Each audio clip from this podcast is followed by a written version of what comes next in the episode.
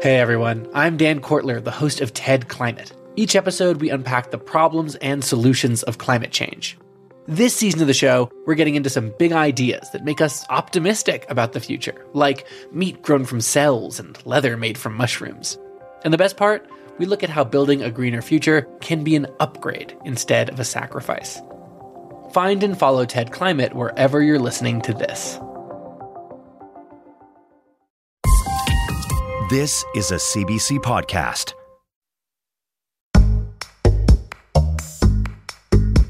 Hi, I'm Bob McDonald. Welcome to Quirks and Quarks. On this week's show, don't eat red snow either. Biologists investigate the climate implications of what they call watermelon snow. Well, it's a growth of microorganisms, primarily algae, and in this instance, it's happening on the surface of the snow. And this bat has an intimidating organ, but it's not for penetration.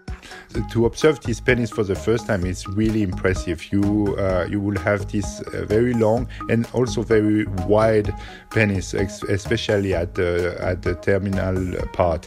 Plus, stripes turn out to be slimming because spiders won't eat them what it's like to have a third arm in your hands, and how biodiversity drives nature's pharmaceutical innovations. All this today on Quirks and Quarks. Let's say you saw an animal with long, powerful legs. You might reasonably think it was adapted for running fast. Or if it had broad pectoral flippers or web paws, you'd assume it was a proficient swimmer. Or if it had sharp stabbing teeth, probably a ferocious hunter.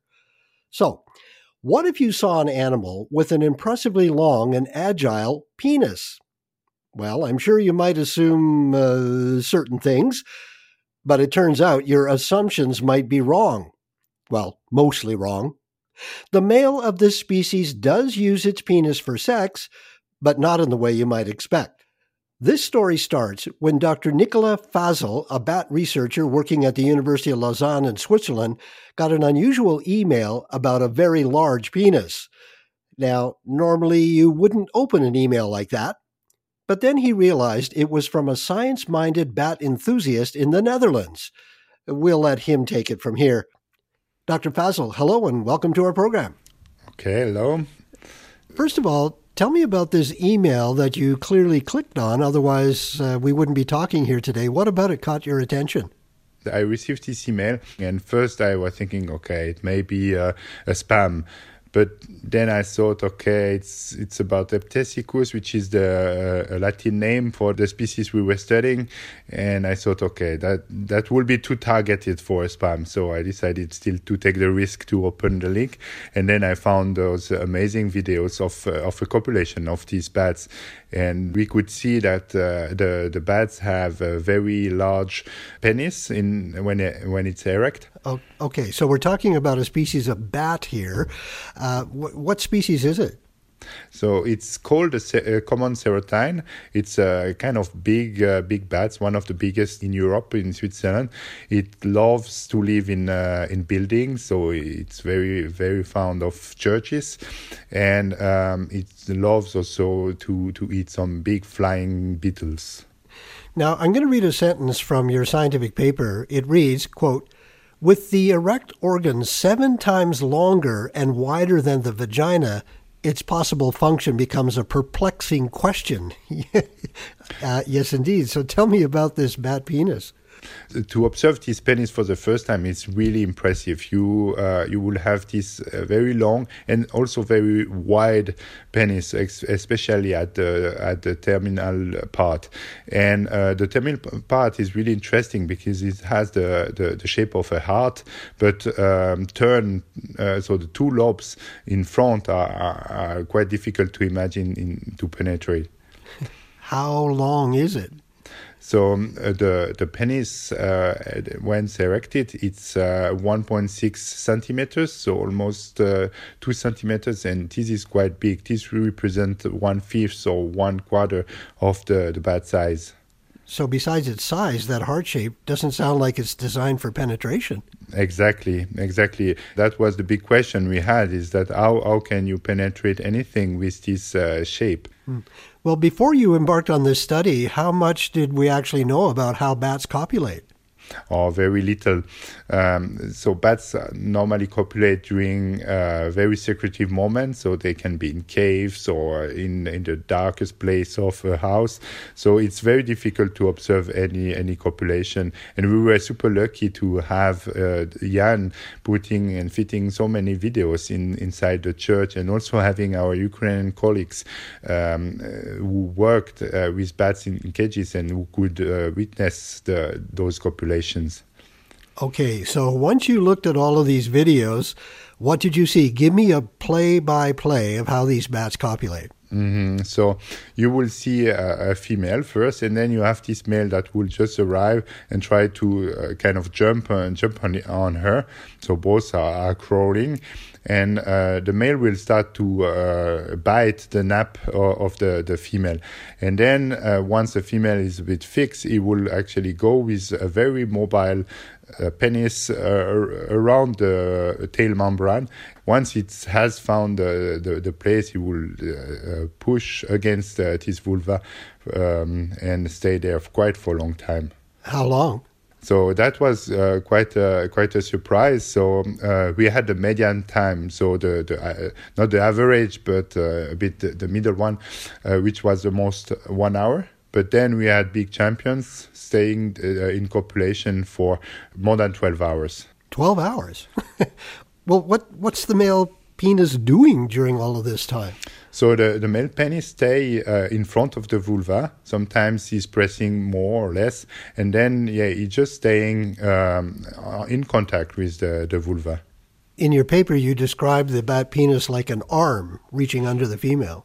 So you have to imagine that the the female, but like the male, they have a tail membrane. So between their legs, they have a membrane that they can use to cover their uh, lower part, and then you have the male that have to bypass this membrane and use actually this huge uh, penis as an arm. On the on the video that we could get, you can clearly see the, the, the male moving his penis and moving away the, the tail membrane in order to reach the vulva. Sort of like opening curtains to peer on the other side. Exactly, you got it. And I, I guess if it can go on for 12 hours, there must be something in it for her.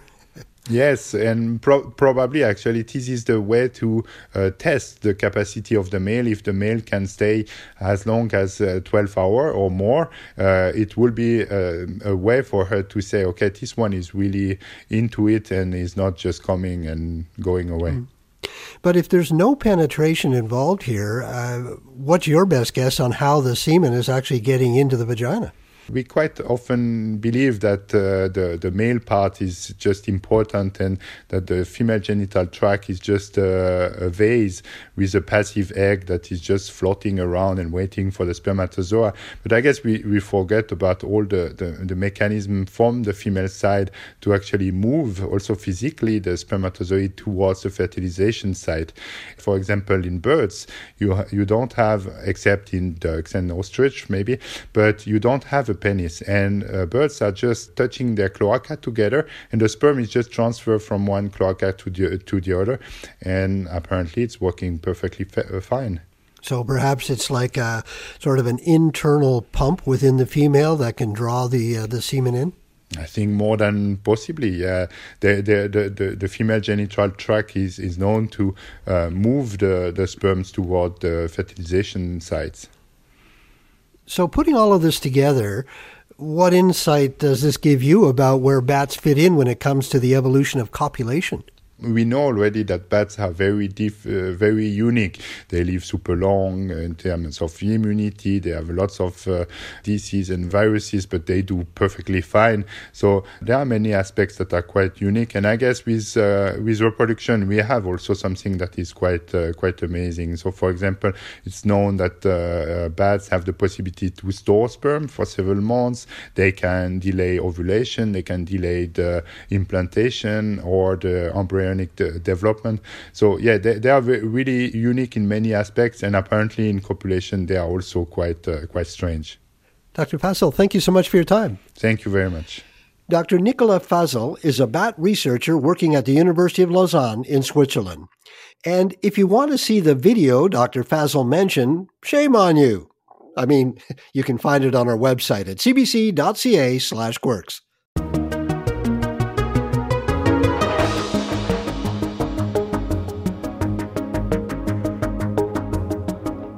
If you are wondering what the fashionably cautious insect will be wearing this season, it seems that black and white stripes may be de rigueur. It turns out dressing up a little, and especially adding some contrast, can turn predators' heads. And surprisingly, that's not a bad thing. In fact, it may explain why the striped pattern is so common in nature. At least, that's what a new study looking at hungry jumping spiders and stylish termites seems to show. Dr. Lisa Taylor, a behavioral ecologist at the University of Florida in Gainesville, was part of the team. Dr. Taylor, welcome to Quirks and Quarks. Thanks for having me. Let's begin with the jumping spider. Tell me a little bit about them. So, jumping spiders are everywhere. They're found worldwide. They are voracious little predators, so they're everywhere in everybody's backyards and gardens. Sometimes they even wander into your house. Um, they're in agricultural fields. They're pretty much everywhere you can imagine. And do they really jump? They do. Yep, they jump. So they can walk a little bit to get around, but when they're moving fast, they jump. So you often see them jumping through the leaf litter, jumping across the ground. and and what do they prey on? Uh, pretty much everything. So everything that's smaller than, than them, and then also sometimes things that are a little bit bigger than them. Wow. Well, what is it about the jumping spider that got your attention, made you want to study the relationship between what it sees and what it eats? They're just really interesting. Um, they have eight eyes. Two of those eight eyes are really big and positioned in the front of their face. And those are the ones that um, in some species have color vision, but they also have these eyes on the side of their head that help them detect motion. Um, so they're just really interesting. And so um, I've just always been interested in understanding what they see, how they see, and how they use the information that they see to make decisions. So they've got information coming in through all those eight eyes, and then they have to figure out what to do with it somewhere in their brain. now, what about this issue of contrasting black and white? We were particularly interested in the black and white stripe pattern because it's something that you see all over nature. So a lot of animals will pick up toxins from their food or produce toxins to protect them from predators. And a lot of animals that do this also advertise their toxicity using bright colors or sometimes patterns. And so black and white stripes are a really common way that animals that are toxic advertise their toxicity. And so uh, we were really interested in finding out how jumping spiders respond to those stripe patterns, kind of as a way to understand the way the jumping spiders see and interpret prey, whether that has contributed to the evolution of those stripe patterns. Like if those stripe patterns work really well, then it can protect a lot of insects and other, you know, small invertebrates from getting eaten by jumping spiders in particular. Well, tell me about your setup. How did you test this? Yeah, so to test this idea, we actually took small termites and we put these little paper capes on them. And so the benefits of doing things this way is that we can basically manipulate the color patterns of different termites to understand how those color patterns influence a jumping spider's decisions to attack or not. Paper capes? paper capes, yeah. So um, it's a pretty low tech setup. We basically just punched out these little oval pieces of paper. They either were white, solid white, solid black, or had black and white stripes on them. And then we took a little bit of Elmer's glue and we just adhered them to the back of the termites. Because termites, during some stages of their development, actually have wings, like really big wings. Um, the termites were able to move around just fine with these little capes on. And so we put them in a dish, we let them wander around, and then we introduced a spider. Uh, we gave each spider the choice of two black, two white, or two striped termites all moving around them. And then we asked the spider, and we looked at the spider and saw which one got their attention the fastest. And then we let the spiders actually attack the termites and see which ones they chose to attack. Using Elmer's glue to stick paper capes on the back of a termite. It sounds like a, a science fair experiment an inquisitive 10 year old would do. yeah, there's a lot of things you can learn about the natural world using pretty low tech methods. So, what was the spider's reaction to these three different choices? Yeah, so um, I also what I also didn't mention is that there were the termites are wandering around on a white background, and so not surprisingly, the ones the white ones kind of blended into the white background, and so both the black ones and the striped ones seem to get the spider's attention the quickest, and that's not super surprising because those are the ones that were the most highly contrasting with the background. What was interesting was that the ones that had the stripes were attacked at the lowest rates compared to either the black or the white. So that suggests that the contrast with the background is what's needed to get the attention. And then once they oriented to the termites and looked at them kind of face on with those big eyes in the front, they used the pattern to decide what to eat. And so anything with stripes, they didn't want to eat. So it suggests they're using the stripes to make a decision not to attack. Why would it not attack the one that had the stripes more? Yeah, um, I mean, I guess so. One of the, one of the um, kind of prevailing hypotheses is just that the spiders have an innate aversion to stripes, either an innate aversion to stripes or a learned aversion to stripes, basically because a lot of things out in the environment that have stripes are using those stripes to advertise their toxicity. So if they have an innate avoidance to stripes, then that would kind of protect them from wasting energy or even getting poisoned from a lot of the things that are out there that are, that are toxic and using stripes to say stay away. But there's also other reasons that they might be particularly attentive to stripes and why stripes might work as a warning better than other colors um, or than other patterns. And one is that um, the stripes are just you know, regardless of what background you're on, black and white stripes are really conspicuous. So they might be they might be good at both getting attention and signaling to a predator not to attack. So the spiders take a good long look at things to make sure that they're uh, this is the one I'm not going to eat. I'm going to eat that one. They do, yeah. The way jumping spiders hunt is really interesting. So they just they're um, typically sit and wait predators, and so when things catch their attention and those lateral eyes, then the the spider will actually swivel and look really closely at the prey with those front eyes. And in some species, those front those big eyes in the front also have color vision. Um, and they have really good resolution. So they can see things like pattern, they can see things like color. Those side eyes don't seem to be um, have very good vision, but they do allow the spider to detect things moving basically almost 360 degrees around it. Wow. So this is happening with uh, little tiny spiders, and yet we see black and white stripes all the way up to zebras, to large animals. Does this explain why stripes are so common in nature? Yeah, I think it helps to explain why stripes are so common in nature. So people have been thinking about these ideas for a long time, thinking about the idea of warning colors and why certain warning colors and patterns work better than others, and why there seem to be these kind of universal colors and patterns that work across all animals, regardless of whether you're a bird or you're a fish or you're a lizard or whatever. But most of that work has been done on really big animals. But there's been very little work or comparatively less work done on small animals like jumping spiders. And so we have a lot of insight already from birds. I think what's really interesting is a lot of things that we're finding from jumping spiders are really similar to what we're finding from birds. So that might explain why there are kind of these universal patterns out there that just seem to be really good at, at signaling danger. And I guess as your science progresses, you're just going to have to make sure you have lots of paper and Elmer's glue to continue. yep, yep. There's a lot of things you can do on a, on a pretty low budget. We also need a lot of spiders and we need a lot of termites and a lot of time. Dr. Taylor, thank you so much for your time. Thanks so much for having me. Dr. Lisa Taylor is a behavioral ecologist from the Department of Entomology and Nematology at the University of Florida in Gainesville.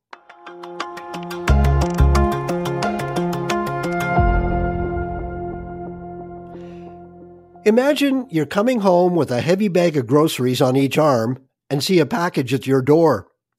You shift the bags to pick up the package, and then you somehow get the house keys out, and then, oh no, your phone rings, and it's a call you absolutely have to take. In a panic, you wish you had just one extra arm, or maybe two, or six, Dr. Octopus style, to handle all your needs at once. While this may be the stuff of science fiction for now, researchers have been exploring the very real question of what it would be like for us to have even one extra limb at our disposal. Well, now, in a simulation experiment, they've shown just how handy an extra limb can be. Katya Ivanova is one of the authors of the study. She's an assistant professor at Queen Mary University of London and a researcher at Imperial College London. Dr. Ivanova, welcome to Quirks and Quarks. Thank you for having me. Now, we can all imagine situations where we could use an extra arm or two. Was there a special setting for you that inspired this study? Uh, absolutely. So we especially interested in um, robotic assisted surgery. Uh, normally we have this task uh, where we need more than uh, two arms or two hands. However, in order to do it right now, only way is to have an assistant, so a second person to work in a team. But in some tasks, right, like surgery, um, it's not really coming handy because a surgeon maybe prefer to have a full control of all tools. If we imagine a situation when a surgeon has to have an assistant and this assistant has to be first trained to almost treat the mind of the surgeon, how I would like to have my light, how I would like to have my suction. It is also uh, takes additional time during the surgery to communicate verbally. If I have control over all tools myself, I don't have to do it. So basically it's more efficient. Uh, also, if I have a new member of the team, this member of the team also needs to be trained every time. So uh, basically, I need, we need to learn to work as a team every time when we have a new member. Well, take me through your experiment. What did the extra arm in your study look like? Um, right now, it's uh, just um, a virtual arm on a screen. So basically, we did an experiment where we controlled virtual arms on a screen, presented on a screen, uh, and we controlled these three arms, um, two hands by robotic interfaces, and uh, we also used foot to control a third arm. Okay, so a person sitting at a computer screen, they have a controller in each hand and their foot on another controller. Is that right? Exactly. So, what kind of tasks did they have to do with the three arms? So they um, uh, they have presented these three arms on a screen, horizontally uh, horizontally placed a screen, and uh, they uh, the arms in the screen were connected with a um, virtual elastic band.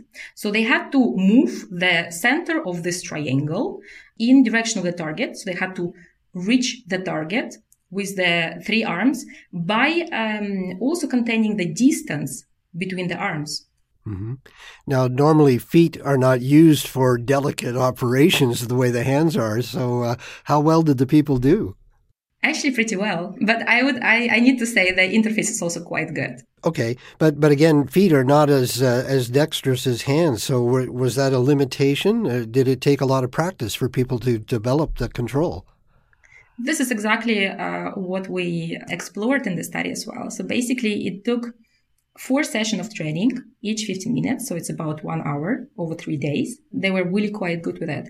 We had also another study beforehand, uh, where we ask people to control with the foot and with the arms, uh, different types of motions. And within five days, also very short training times, 15, 20 minutes, they, they were be able to control it. But of course, we're saying here, um, we're speaking about a very simple task, right? So it's not really a surgery right now. So um, in this case, yes, it was quite uh, simple and natural to learn it.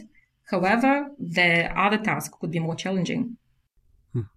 Now, why were you doing this on a computer screen and not using an actual prosthetic limb? It's a good question, but we have to uh, start uh, somewhere, right? So the the first step to understand whether we able to learn tree manipulation would be on experiment like that uh, before we actually develop uh, all of these expensive prototypes and use actual robotics. Because also using actual robotics on uh, in, in direct contact with the human body had also their limitations. First, there are um, not uh, so many interfaces that we could use right now ethically or from the safety uh, perspective as well. And this is fast and uh, efficient way to check the hypothesis whether humans can learn the manipulation. Oh, I see.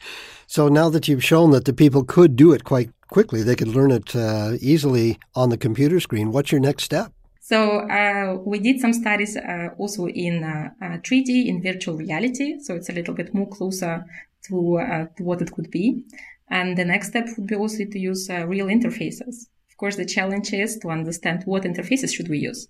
Uh, from robotics point of view, should we use uh, conventional interfaces such as um, conventional robotic arms, uh, very rigid, done from metal and plastic, or should we go in the direction of soft interfaces, soft robotics, which is more compatible uh, with the human body, um, done from textiles and silicons, but which has uh, limitations on their own. For example, they are not that controllable or they cannot lift uh, that much weight. Did the uh, participants in your experiment complain at all that they were, I guess, overloaded by operating so many limbs, three at once? So, in this particular experiment, we actually compared the manipulation with uh, working in a team of, uh, of two people. No one complained. um, we also evaluated a mental load of participants in a first session, so in a pre-test, and also after the training, so in a post-test. And we saw that actually the mental load is getting lower because uh, people learning how to control three limbs and they're starting to prefer almost to control all three limbs by their own instead of having partner with them who is controlling either foot or hands. Oh, I see. It's better if you do it all yourself. It's more efficient, uh, and if you learn how to do it, I suppose people like to have some agency. Now, in in your experiment, when they were moving around on the screen, you said it was very simple, just follow a dot. Uh, how much more difficult would it be to work in three dimensions? Much more difficult. So um, we also collaborated with um, Sorbonne University, where they have um, such interface, and also at Imperial College London, our mentor, Professor Etienne Burdet, is uh, um, now developing a system which we actually call Doctor Octopus, uh, which will have uh, four additional artificial limbs. So I suppose uh, we will have um, uh, many new experiments to go. Now, surgery is a pretty delicate procedure. Would you be comfortable having surgery, maybe your appendix removed or something, by a surgeon using multiple arms and their feet to control things? Yes, I mean, after some training, why not? Because the surgeon will use um, their natural hands as usual, but the um, the foot, for example, will control something like lighting or suction. So why not? Well, I guess when you know when you drive a, a vehicle with a, a, standard transmission, you're using all four limbs to control a car. So you know, why not surgery? exactly. Dr. Ivanova, thank you so much for your time. Thank you very much. Katya Ivanova is an assistant professor at Queen Mary University of London and a researcher at Imperial College London. I'm Jordan Heath Rawlings, host of The Big Story. For six years now, we've been telling one story a day, every one of them about something that matters to Canadians. This spring, though, we're going deeper. The Big Story presents Pay Dirt, the inside story of Ontario's Greenbelt scandal. From political games to stag and doe parties, endangered species RCMP investigations, and Las Vegas massages, you will hear the full story. The Big Story presents Pay Dirt. New episodes every Monday, and you can get them all by following The Big Story wherever you get your podcasts. I'm Bob McDonald, and you're listening to Quirks and Quarks on CBC Radio 1. Coming up later in the program, why the natural world turns out to be a fantastic pharmaceutical innovator. Evolution is this massive, massive research and development project in a sense. It's sort of R&D on massive doses of steroids. By now, many parts of Canada have already had the first snowfall of the year. And when we think of snow, we think winter, cold, white. What we don't associate with snow is the color red.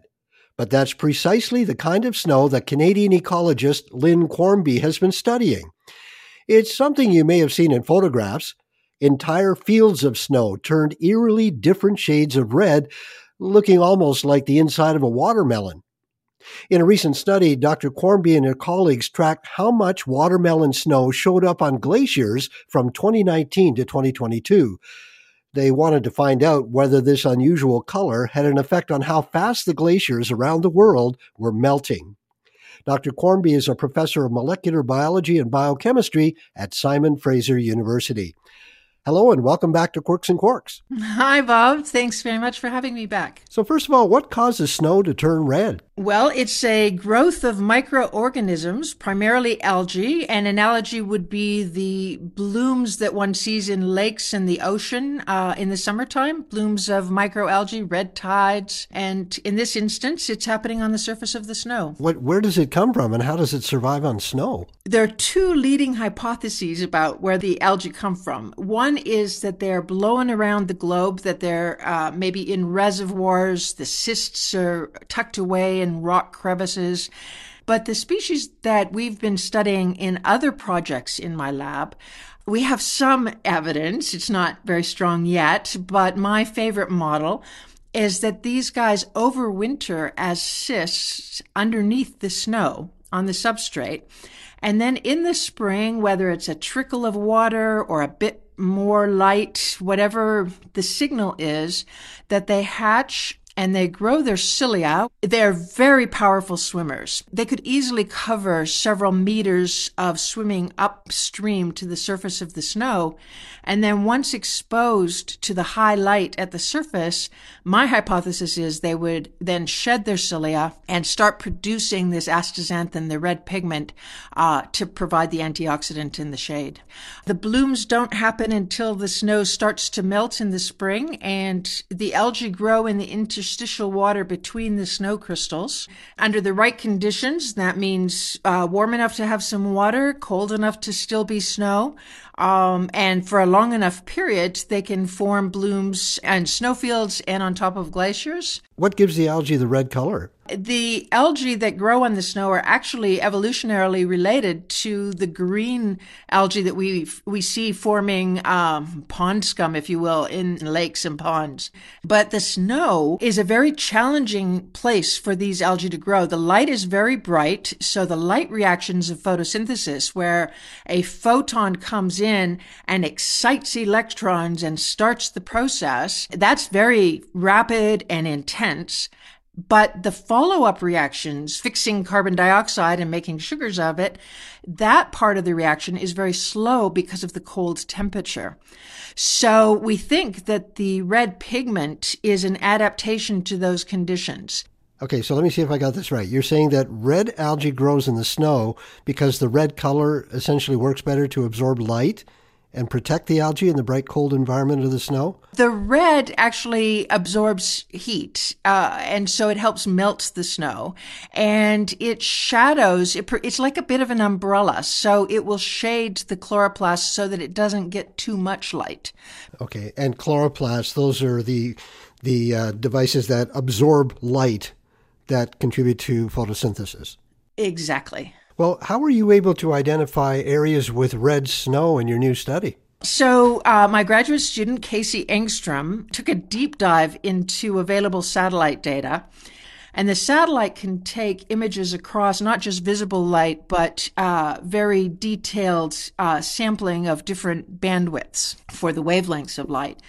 And so Casey developed a model for interpreting uh, where was red snow and where wasn't it. And he trained uh, a model for machine learning to recognize which regions were watermelon snow and which were something else. And um, and that's how we were able to look at the extent and the duration and the intensity um, over these four years. So what areas get the red snow well it turns out that northwestern north america is is one of the hotspots on the globe. So it sounds like British Columbia is a hotspot. It is, but red snow happens everywhere. So we can find it in Antarctica, we can find it in the Arctic. It's pretty cosmopolitan. Now, if this uh, algae is covering the snow and turning it red, how is that affecting the melting of the glacier when spring comes around? A number of factors influence how much it increases the melt. Uh, how intense the bloom gets, how that is, how red is it? How, what extent does it cover? How big is the bloom? And how long does it last over the course of the season? And so we were able, or Casey was able, to look at uh, those measurements and to use modeling and estimate that for this region, for northwestern North America, uh, it's contributing to about 5% of the melt over the season. Okay, so if they're contributing to about 5% of the melting of the glacier, has there been a change in th- that effect over time? I guess the short answer is it depends. um, some glaciers are melting faster, others have not been impacted. What's very clear in our data is this striking absence of large blooms in 2021. And that is the year that we had the big heat dome here. And that heat dome caused the the uh, snow to melt out before the big blooms could form. So, as the temperature warms as we proceed into the future, does that mean we'll have more or less red snow?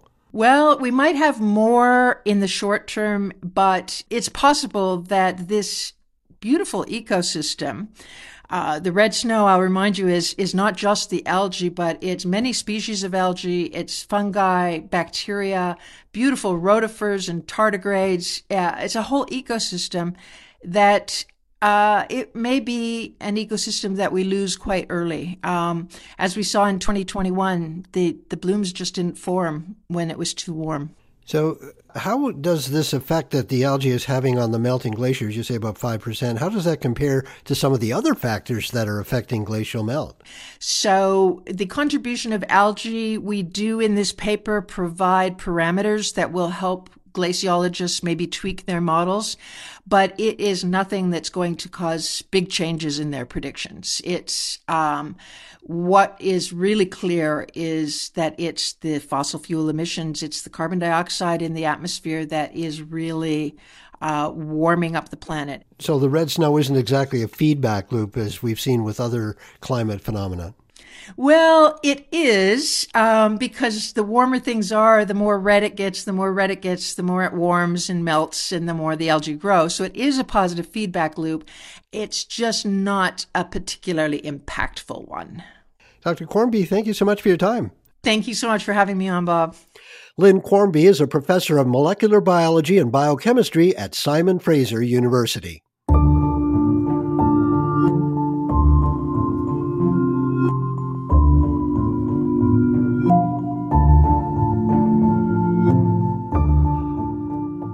Our planet is losing species at an alarming rate. But what are we really losing in this human driven mass extinction? Something meaningful, certainly. The richness of our natural world has a value that can't be counted in money. It's aesthetic, even spiritual. But that's not to say there aren't powerful practical arguments for preserving natural ecosystems and biodiversity. An important one is that we lose opportunities to take advantage of 3 billion years of evolutionary innovation. And that has important implications for human health. You might not know that about half of all the drugs in our modern pharmacopoeia were inspired by nature. A plant called the foxglove produces digitalis used to control irregular heartbeats. Aspirin was synthesized to provide a purer alternative to the salicylic acid extract produced from willow bark. And then there are antibiotics. 75% of currently approved antibiotics originate in nature.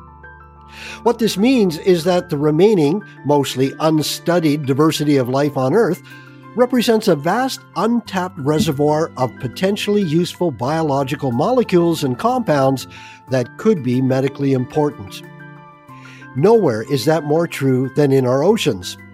Of course, it's a tricky environment to work in, but in a new proof of concept study, scientists in France have developed and tested a tool to sniff the seawater to sample the cornucopia of unknown chemicals marine organisms release.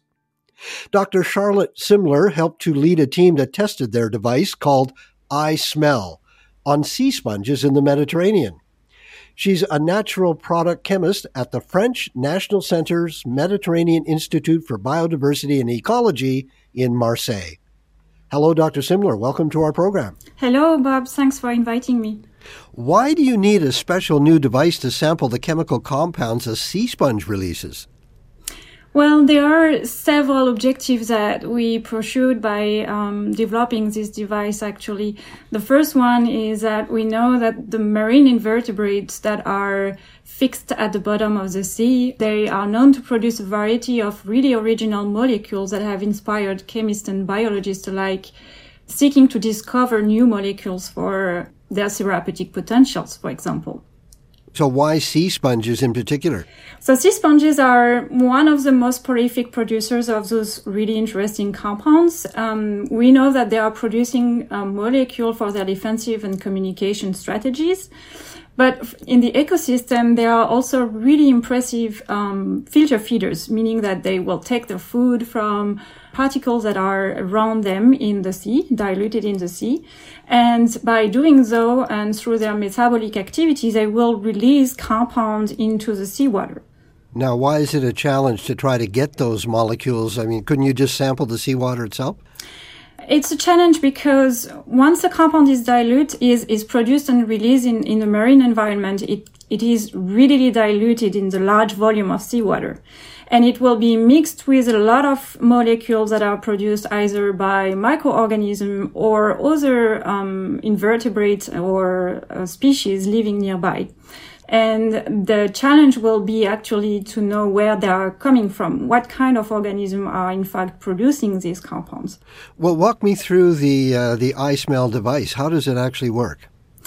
So the iSmell device is actually a, a, system that has an enclosed chamber to delimit a zone of interest around the species that we want to study, for example, or for which we want to collect the molecules that are released in seawater. And um, just above this chamber, you have um, discs that are placed uh, in placed in holders. So these discs are like cotton pads, and they are designed to um, absorb and capture molecules that are passing through this disc. And then all the filters are connected through tubings and valve to a pump that is activated underwater by a single push button um, and by the scuba diver. So one of the key features is that this device um, can travel with the scuba diver and be activated and used by a single scuba diver. Oh, I see. And what we found out that is the chemistry is very different when it's um, collected in seawater compared to when we collect a little bit of marine organism and study its chemical composition. So I'm, I'm just trying to picture that. So a diver has this device in their hand, and what they they put it over top of the the sea sponge. Exactly. So they will target the species of interest, and they will place uh, the chamber just above the species, and then it will uh, the diver will activate the pump, and by doing so, the seawater will go from the marine organism towards the cotton pads or the solid extraction disc that we use back outside the chamber. So the direction is always towards the pad so that molecules that are dissolved around produced and released by the marine organism goes unidirectionally towards the cotton pad and get accumulated on this extraction disc. So after you did the collection of the seawater coming from the sponge, how many different chemicals did you find? So there was a lot of different chemicals. We were mainly interested in uh, what we could identify as being produced by the sponge species first. We were really happy about it because we could actually uh, find a subset of all the compounds known to be produced by the sponge in the seawater. Um, we could even classify the sponge based on the diversity of compound we could recover. And we also found out that um, among the compounds that we were able to identify, some of them were slightly different from what the sponge is known to produce, which for us will be a source of new chemicals, new compounds that would be worth exploring uh, further. Hmm. Can you give me an example of how a compound from a marine organism uh, could be useful for biomedical or pharmaceutical research? Well, this is um, this is really an, interesting question, and for sponges, for example, um, there are compounds that are nowadays used as anti-cancer drugs that are produced by sponge or have been inspired by a structure and compound produced by sponges. So the idea behind it is to say that when a marine organism is producing a compound, it could be very potent from a biological point of view because it produces it in an environment where everything is quite rapidly diluted. So to be active, say to be cytotoxic or to act, for example, if a compound is released by a marine organism to help the marine organisms thrive and access to food, some of those compounds might be toxic for other species. It's like a defense and competition uh, behavior.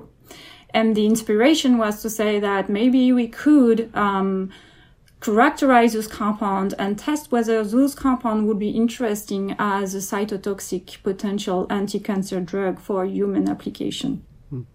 So you managed to use your iSmell device on a sponge. How widely could it be used on other marine species?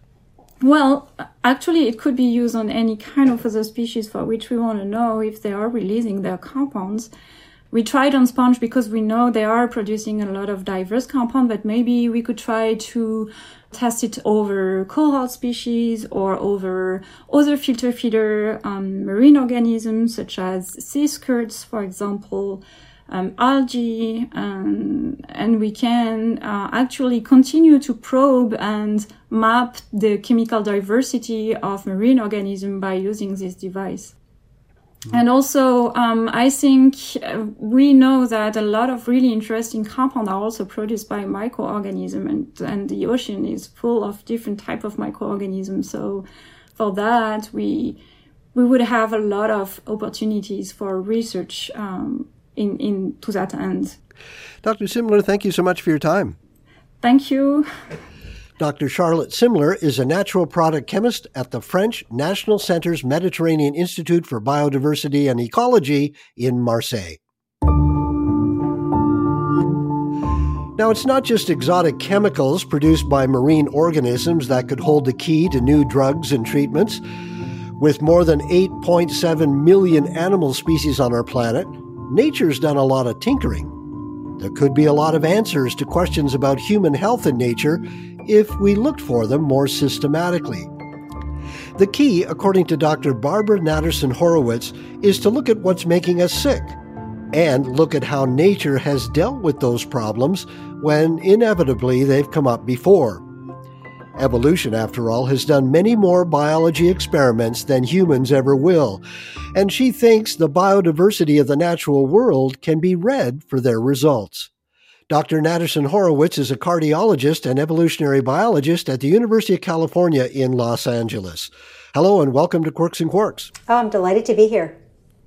How can understanding evolution help us better understand why we seem to be seeing so many modern health problems like cancer, heart disease, and diabetes? Well, evolution uh, is a process that has created the biodiversity on Earth, and the environment in which our human biology evolved, it is not the same environment in which we find ourselves now. So we evolved uh, in an environment where there were calories were hard to come by, right? And as a consequence, our metabolism is adapted to an environment where there isn't enough to eat sometimes. Well, what do we have today? We have this environment where there is everywhere there, there is food. And so a mismatch occurs. And so we see that obesity and diseases related to overfeeding, all of those things are, in a sense, a kind of a consequence of evolution meeting modern day life. So as we begin to sort of think in an evolutionary way, we can decode and understand why we get sick. Well, you say the same evolutionary principles have also given rise to solutions to these problems, so how so? Right. This is the really exciting part. Biodiversity of, you know, that we're looking at in other animals includes the physiology that's not visible from the outside, but which contains countless adaptations which can be thought of, as you said, as solutions for the challenges that these animals find in their environments. If we can find a way to connect those adaptations in those other species to the challenges in biomedicine today, those very difficult problems that we haven't been able to solve yet, we can potentially find new avenues to treat and prevent disease. So I guess nature's done a lot of experimenting, testing, and innovating over the eons to solve these problems. Precisely. Evolution is this massive, massive research and development project in a sense. It's sort of R&D on massive doses of steroids. Okay, well, let's look at some examples of some of the solutions in nature for these human diseases that I mentioned. Let's start with cancer. Where would we find uh, some solutions to that problem? There was in the 1970s a British epidemiologist, a guy named Richard Peto, and he observed that if every time a cell divides, there's a chance for mutation, and that with a mutation, there can be the possibility of cancer forming, and then cancer is this sort of unregulated division of cells leading to, um, to all of these health issues. He said, well, if every time a cell divides, there's a chance of a cancer causing mutation, then animals who are very, very big, like an elephant, let's say, that would require many more cell divisions to reach its mature size than, say, a mouse. He said, wouldn't we predict that those very big animals, shouldn't they all be just riddled with cancer? And that was called Peto's paradox. And for a long time, people sort of thought that was interesting. The implication being that these larger animals evolved cancer fighting adaptations, right? Solutions to that challenge. But nobody had kind of been able to prove that. Then, several years ago, a number of groups started looking at the African elephant And it turns out that the African elephant has multiple copies of a cancer suppressor gene that is very important in our species and others. And all of a sudden, it really had opened the door to this idea that, aha, there is a cancer suppressive mechanism in elephants. And of course, since then, other cancer suppression mechanisms have been found in a number of other animals. Wow. Okay, that's cancer. What about heart disease? Right, so heart disease is the leading cause of death in our species. And um, one form of heart disease is heart failure. There's a particular type of heart failure that is more common in women. And high blood pressure exerts a force on the, the heart's pumping muscle, which becomes thicker and thicker. And when it becomes thicker, it starts to change, it becomes stiff. And over time, patients become short of breath, their exercise ability decreases. They're, they're really symptomatic. Well, if we turn to the natural world, um, we could ask ourselves, well, are there any other animals that deal with high blood pressure? And it turns out the modern giraffe species, with their iconically long neck, right, they actually have the highest normal blood pressure of any animal on Earth, up to 300 over 250 or something. So it's very, wow. very high. And that's just because they have to pump blood all the way up that neck to get to the head. That's right. It's almost like two and a half to three meters from the left ventricle that's down in their body between their two front legs and the brain. Absolutely right. So, how does the giraffe get around heart disease then? Right. So, because the heart has to push vertically, it, it's uh, that's the high blood pressure that it faces. And you know what? The giraffe ventricle is thick compared to uh, what you might imagine if it didn't have the high neck. So, that high blood pressure is causing the ventricle to thicken. However, that ventricle does not appear to be stiff. And in our species, in my patients, when a woman comes to me and she's had high blood pressure for a long period of time, her heart, her ventricle is thick, it is stiff, it's got fibrosis. But these giraffes have a high blood pressure, but they don't have a stiff ventricle. And this has um, been a really intriguing finding because, of course, a giraffe has to be able to flee predators, you know, 40 kilometers an hour. So it appears that the giraffe have evolved adaptations that may suppress fibrosis, right, that protect its heart from the adverse effects of high blood pressure. Okay, so the giraffe gets around heart disease. The elephant isn't riddled with cancerous tumors. What about diabetes? What animal do we look to for that? Right. Well, there's actually a Canadian biologist, since I'm talking to a Canadian radio, um, a guy named Michael A. Singer, and he wrote a book about natural animal models and their relevance to clinical medicine. And he brought up the, the hummingbird. The hummingbird, of course, is, you know, their heart rate is like a thousand or 1200 beats per minute, and they have very, very high blood sugars the level of blood sugar that you would see in a severe diabetic human, right? But they don't have heart disease that happens to human patients who have high blood sugars, diabetes. They don't have the kidney disease. So these birds appear to have evolved adaptations to high serum blood sugar without the consequences that we see in diabetes in humans. So, how do we take these adaptations that nature's come up with to improve our own health for things like cancer, heart disease, and diabetes? Well, one example comes from the world of cancer medicine and this elephant story to synthesize P53, which is this cancer suppression gene, and find ways to deliver it to human patients. In the case of the giraffe, there was a wonderful paper that was published about two years ago where they found the genes that were unique to the giraffe that seemed to be involved in protection against the effects of high blood pressure. And they CRISPRed them into mice and they exposed the mice to high blood pressure. And what they found was that these mice who had this giraffe gene were resistant to heart failure, to the kind of fibrosis and the stiffening. And to me, that paper is really a sign that we are moving forward, that there is now a path where modern technology and cutting edge science, CRISPR, etc., can meet evolution, right? These evolved adaptations that have been solving problems for hundreds of millions of years. And we can bring those two things together to find solutions. So if we allow biodiversity to, you know, the, the reduction in diversity, if we allow that to continue, what we're doing is basically preventing ourselves from accessing solutions that, that we otherwise would have. Hmm. Dr. Natterson Horowitz, thank you so much for your time. Oh, a pleasure. Thank you. Dr. Barbara Natterson Horowitz is a cardiologist and evolutionary biologist at the University of California in Los Angeles. And that's it for Quirks and Quarks this week. If you'd like to get in touch with us, our email is quirks at cbc.ca.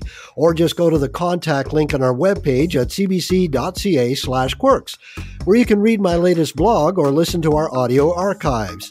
You can also follow our podcast or get us on the CBC Listen app. It's free from the App Store or Google Play. Quirks and Quarks was produced by Olsy Sorokina, Sonya Buyting, and Mark Crawley. Our senior producer is Jim Lebans. I'm Bob McDonald. Thanks for listening. For more CBC podcasts, go to cbc.ca slash podcasts.